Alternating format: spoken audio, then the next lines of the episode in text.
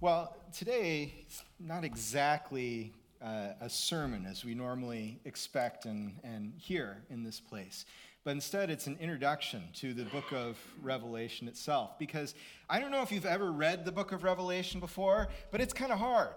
Like, there are lots of weird things that are going on in there.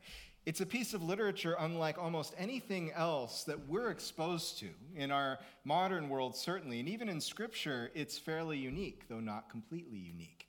So if you're visiting this morning and you're like, oh my gosh, what is going on? Well, yeah, it's, it's a little bit different, but we're going to be in the book of Revelation for about six months because we want to take some time to get through this and figure out as best as we can what this is about. And this morning, I want to give you an idea of where we're going to go.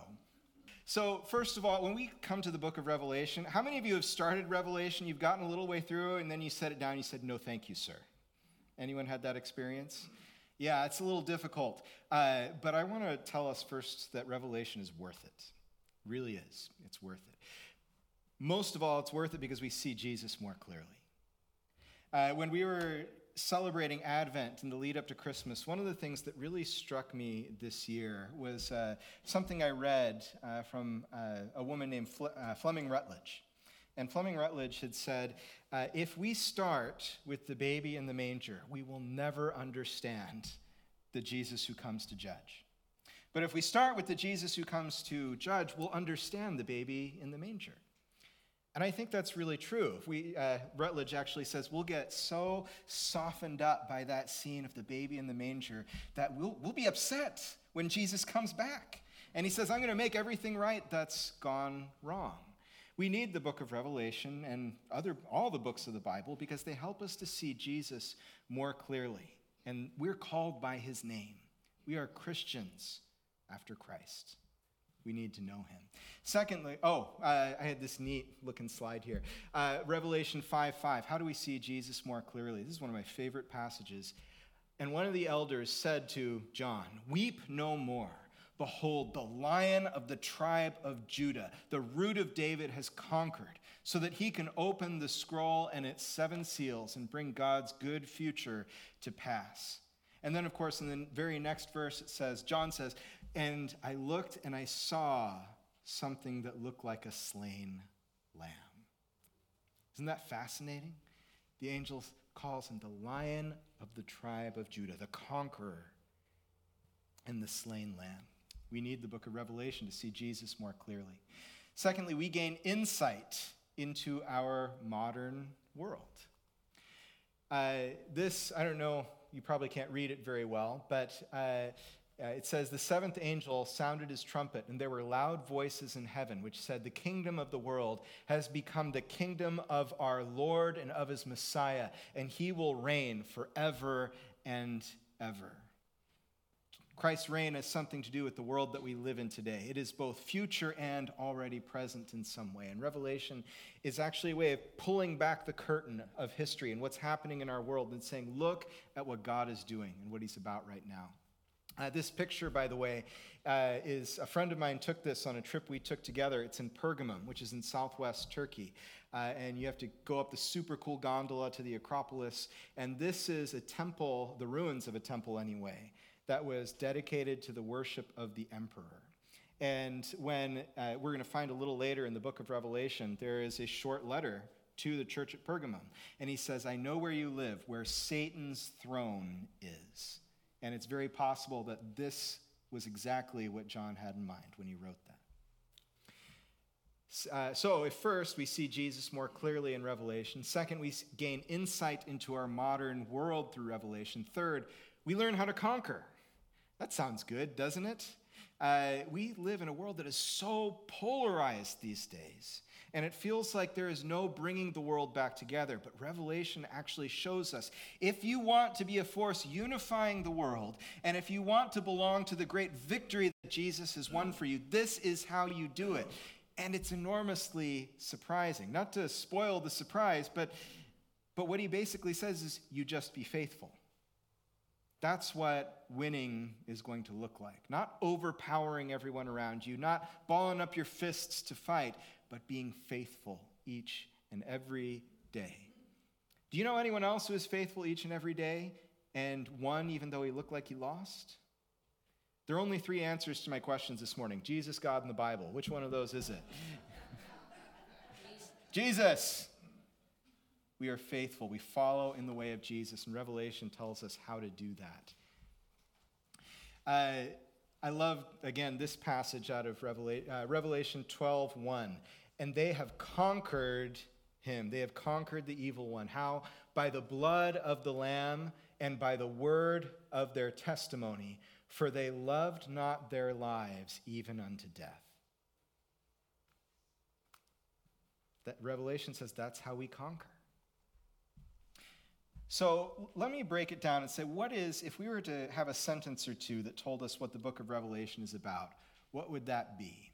Well, the big idea is that God's people are called to a new way of life that to human wisdom looks like losing, but seen from, seen from heaven's perspective is the only path to life and victory.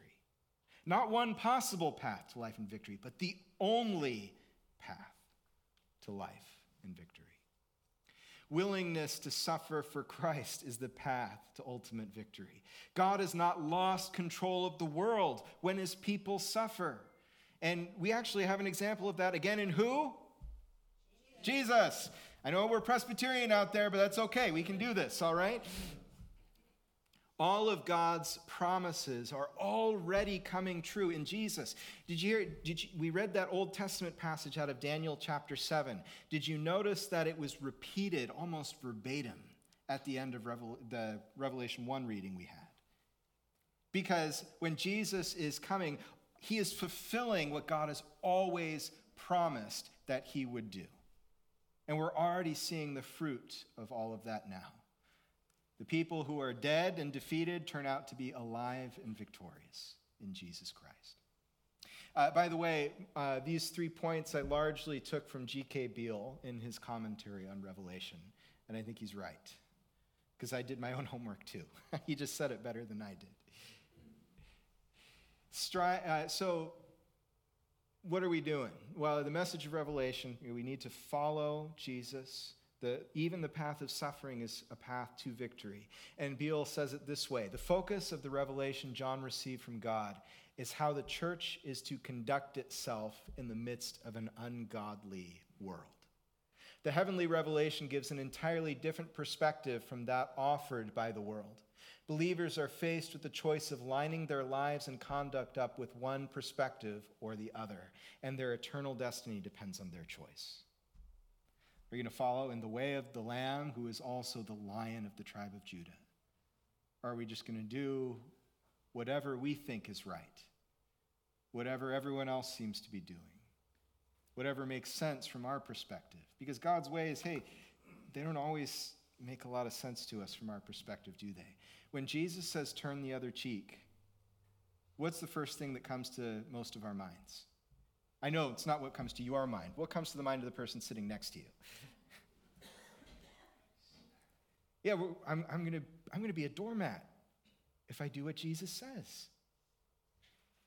It's not something that makes sense according to the current world order.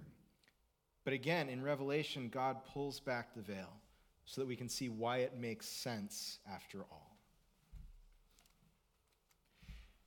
Now, here is a big question the timing of Revelation. I don't mean when was Revelation written, probably at the end of the first century or beginning of the second century, but uh, when do the events described in Revelation actually happen? Now, I'm going to uh, go ahead and blast through uh, two views and then focus on two more views. So, first, uh, there's the preterist view. So, I, I, just want us to understand that different Christians have approached this book differently. And there is wisdom in all these different approaches, but they're probably not all equally correct. First view is the preterist view, which basically just means it's all already happened in AD 70 when uh, Caesar and the Romans destroyed Jerusalem and destroyed the temple, and the Jews were scattered from their land. Now, there's a lot that's attractive about this because I think there are portions here that are talking exactly to that event, but I don't think that's the big idea of the book of Revelation. Secondly, there's the historicist view, which says, well, it's mostly all happened except for the second coming. The interesting thing is, this particular view has existed for basically 2,000 years, you know, since people started reading the book of Revelation. And here's how it always goes Oh, this event and that event and that event, they're all told in Revelation. Now the only thing left is for Jesus to come. They said that 1,900 years ago. They said it 1,800 years ago. They said it 1,500 years ago, 1,000 years ago, 500 years ago. Some people are saying it this year and they're always disappointed. So I'm going to discard the historicist view that all of these things have already happened and now we're just waiting for the end. Now, here are the, the two that we're going to want to talk about in more detail. First is the one that you're probably familiar with the futurist view. The events of Revelation are almost entirely in the future, right? Did anyone here read Left Behind? Or see the uh, Kirk uh, Cameron's, what, what's his name? The movie that he made about Left Behind. Now, listen, those were some entertaining reading if you didn't read them. Uh, the theology in them, I would not recommend. Uh, they take the futurist view, and a lot of good, intelligent, smart folks take this futurist view that almost everything Revelation is describing is still in the future. But here's problem number one with this uh, Who is Revelation written to? Yeah, it's, writ- it's written for us, but not to us. It was written to people in the first century. As a matter of fact, if you get into chapters 2 and 3 of the book of Revelation, you find the audience to the church in Ephesus, to the church in Smyrna, to the church in Pergamum and Thyatira and Sardis and Laodicea and Philadelphia, those seven churches in southwestern Turkey. If all the events that the book of Revelation is describing are not just in the future, not just 2,000 years in the future, because we still haven't seen, you know, if we're futurists, we still haven't seen them happen yet they are so distant in the future. How do they help the people who are suffering that day? This is the big problem with the futurist view is that it sounds good until you start to remember, oh yeah, this isn't actually written to me. It was written to people in the first century. And here I am in the 21st, thinking it was all about me all along. Yeah. so, so the fourth view here, which I think is the best way to take a look at Revelation, is that Revelation gives a symbolic presentation of the battle between good and evil that describes the types of things the church experiences throughout history, including the truly final judgment and new creation. So here's what I like about the idealist view I get to say yes to everybody.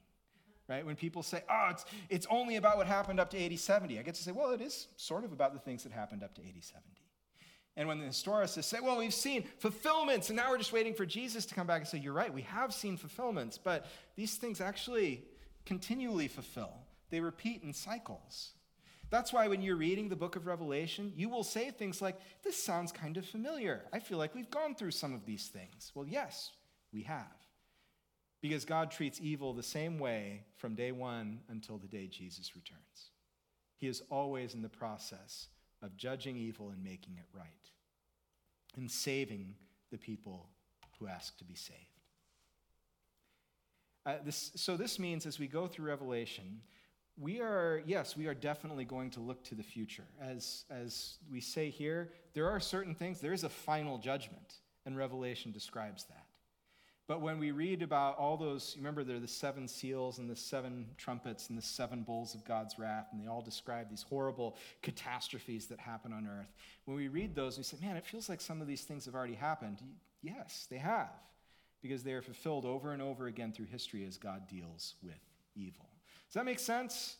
This is a Q. You can we can do some Q and A here if you want. Anyone have a question or something as we're talking here? Yeah, Mary, go ahead.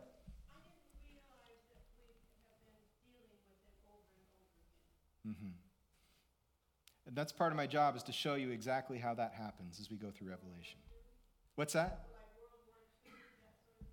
Yeah, so uh, let's hear. Uh, at one of the judgments of Revelation, I think is it uh, uh, a rider on a pale horse, and his name is Death, right? And he he takes peace from the earth. Uh, that's pretty generic. He doesn't. It doesn't say like in one final last battle. He ta- it just says he takes peace from the earth. And that's certainly our experience, isn't it? We see it in the news today. God is judging evil today. Evil receives its own due. It's in its nature to be judged, in a sense. By the way, I'm, we're going to print these out for anyone who wants to take this home, because also for, we don't have them today, but uh, also for anyone who missed today, I want them to be able to go through and get an idea of why isn't Pastor Ian saying this is all going to happen in the future someday? You know, we'll have an idea of what's going on. Okay, so a little closer at the futurist and idealist views, because I think these are really the two that we encounter today, and I'm going to be teaching the idealist view. So the futurists, people who look at Revelation and say it's primarily about the future, prefer a literal understanding of the text wherever possible. Okay, so if it says, you know, rider with a pale horse, they're looking for a rider with a pale horse. Got it? The idealist instead frequently leads, leans towards symbolic understandings. Yeah, there's not necessarily a rider with a pale horse, right? That's not God's point. The point is that he will take peace from the earth. Uh, futurists see Revelation 119 as giving the structure of the book. I'll read that for you right here. Write, therefore, what you have seen, what is now, and what will take place later. Get it? Past, present, future.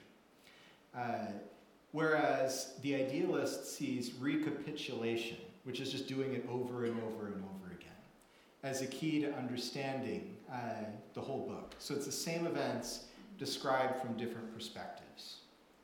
Here's an interesting thing. Uh, remember, we talked about seven seals, seven trumpets, seven bowls of God's wrath.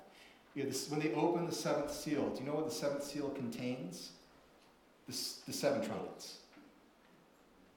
So the idea isn't like, here are these things that are going to happen in chronological order, on and on and on. But it's, how serious is God about judging evil? Well, he's going to judge it. And then he's going to judge it. And then he's going to judge it. So there's a symbolism there. Uh, again, the futurists, uh, and I mentioned this, it's, if you're thinking this is all in the future, it's of limited use to its original audience. Like, well, I'm glad God's going to make somebody's life right someday, not mine, apparently. Whereas the idealist uh, interpretation shows how the book of Revelation is of immediate use to its original audience and to every audience because it describes basic truths about the world that we live in and what God is doing. So I know this is probably the hardest one to get our minds around in some sense. Thanks, Left Behind, right? But in any case, here's some basic ideas. Okay, the language of Revelation. I just mentioned figurative versus, uh, or symbolic versus literal sorts of language, right? We like to read the Bible literally as often as we can, and, and that's a good thing. But uh, let's, I think the next slide, yeah, literal versus uh, figurative language. Let me, let me ask you how you can interpret this literally. A great sign appeared in heaven a woman clothed with the sun, with the moon under her feet, and a crown of 12 stars on her head. You ever met anyone like that? Okay. Um, she was pregnant and cried out in pain as she was about to give birth. And then another sign appeared in heaven. Notice he's also calling these signs an enormous red dragon with seven heads and ten horns and seven crowns on its heads. Its tail swept a third of the stars out of the sky and flung them to the earth. Folks, if a third of the stars in the sky fall onto earth, are we going to have an earth left? No. Like stars are bigger than the earth, just for some basic science there. Woo, science! The dragon stood in front of the woman who was about to give birth, so that it might devour her child the moment he was born. I told you, Revelation's weird. She gave birth to a son, a male child who will rule all the nations with an iron scepter, and her child was snatched up to God and to his throne. The woman fled into the wilderness to a place prepared for her by God where she might be taken care of for 1260 days. You guys got all that, right? You know exactly what all of that's about, don't you? No, this is highly symbolic, highly figurative language. And if we try and read it literally, we're doing violence to the text. It's clearly not meant to be read literally. Let me give you another uh, example from our own life. If I told you all hands on deck, what would you do? would you find a deck and put your hands on them? No, because that's not the type of language I'm using. It's an idiom, right? It means everyone assemble and get ready to work. Uh, I have butterflies in my stomach. Do I really have butterflies in my stomach? No, I just mean I'm nervous. It's not meant to be taken literally. Finally, uh, a word from Jesus. And I think this is helpful too. If your right eye causes you to sin, tear it out and throw it away. Now, I see everyone, uh, almost everyone here has two eyes in their head this morning, right? Now, have your eyes ever caused you to sin? Did you disobey Jesus by not ripping it out of your head? No, because Jesus is using hyperbole.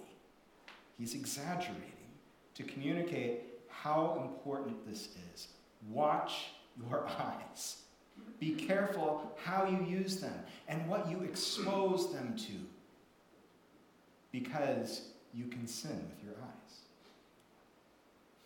See, just because we're not taking language or interpreting it literally doesn't mean that we're not interpreting it in the way it was meant to be interpreted. The question is, what kind of language are we looking at?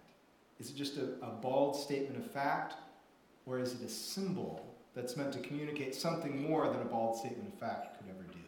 Keep in mind also that the book of Revelation, written in the first century as Christians were being persecuted, how do you think it would have gone if Christians started circulating books that said, by the way, Caesar is not God, don't worship him. Uh, Caesar is not really your Lord, don't look to him for salvation because Caesar promised salvation? Do you think that they could have just passed notes like that all over the place and not gotten further trouble?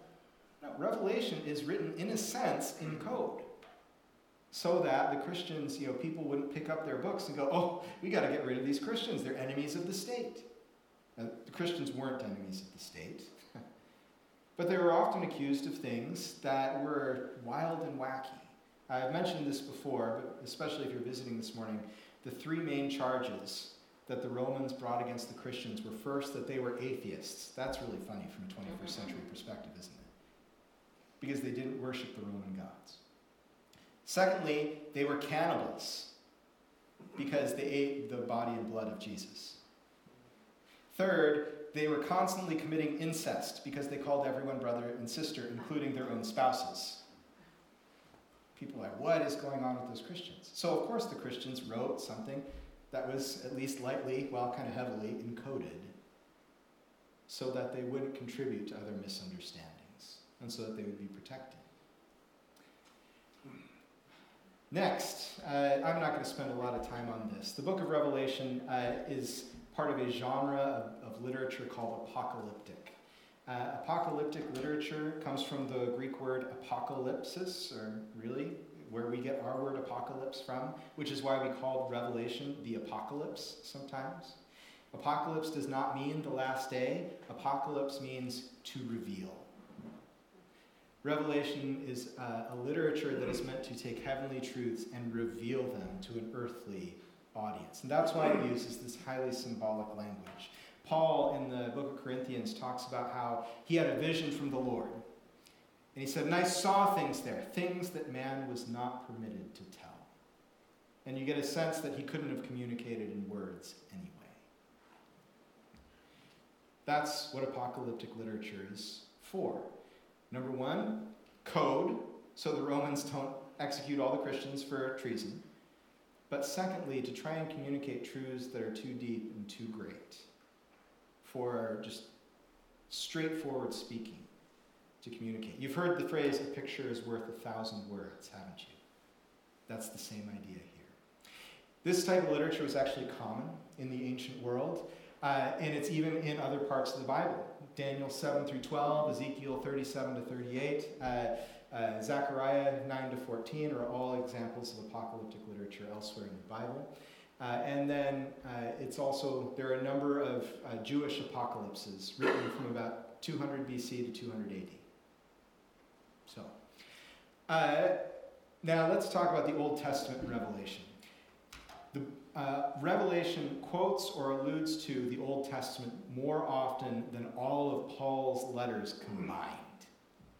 There are more quotations or allusions to the Old Testament in the book of Revelation than anywhere else in the New Testament.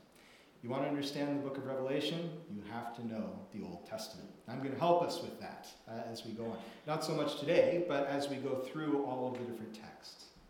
Scholars estimate that as many as 278 out of 404 verses in Revelation contain references to the Old Testament, and that over 500 allusions to Old Testament texts are made in total.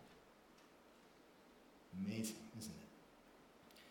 Uh, and here it says uh, Paul's letters contain 200 allusions to the Old Testament, uh, compared to 500 in Revelation. So if we want to know Revelation, we've got to know the Old Testament. That's the end. Look at that. So I thought I had more to say this morning. But uh, before we jump into Revelation, I want to tell you a couple of things. Um, and we're going to jump in uh, more clearly next week. We'll actually get into the text itself. But I love, I have come to love the book of Revelation. There's a lot of it I don't understand. And what part of my promise to you is when we get to those parts, I will tell you here's some of the ideas. I'm not really sure which one we ought to go with here. You know, I'll, I'll be honest with you about the things that I don't know and try and point us to where we can get whatever answers we can find. But we're going to have to live with some tension in not knowing and understanding the whole thing. Uh, secondly, the book of Revelation, more than any other book in the Bible, is a book of worship. It's a book of worship.